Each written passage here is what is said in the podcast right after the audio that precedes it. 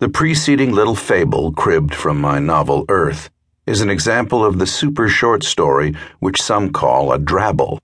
Collections have been published in the 100 and 750 word categories, but my favorite length is precisely 250.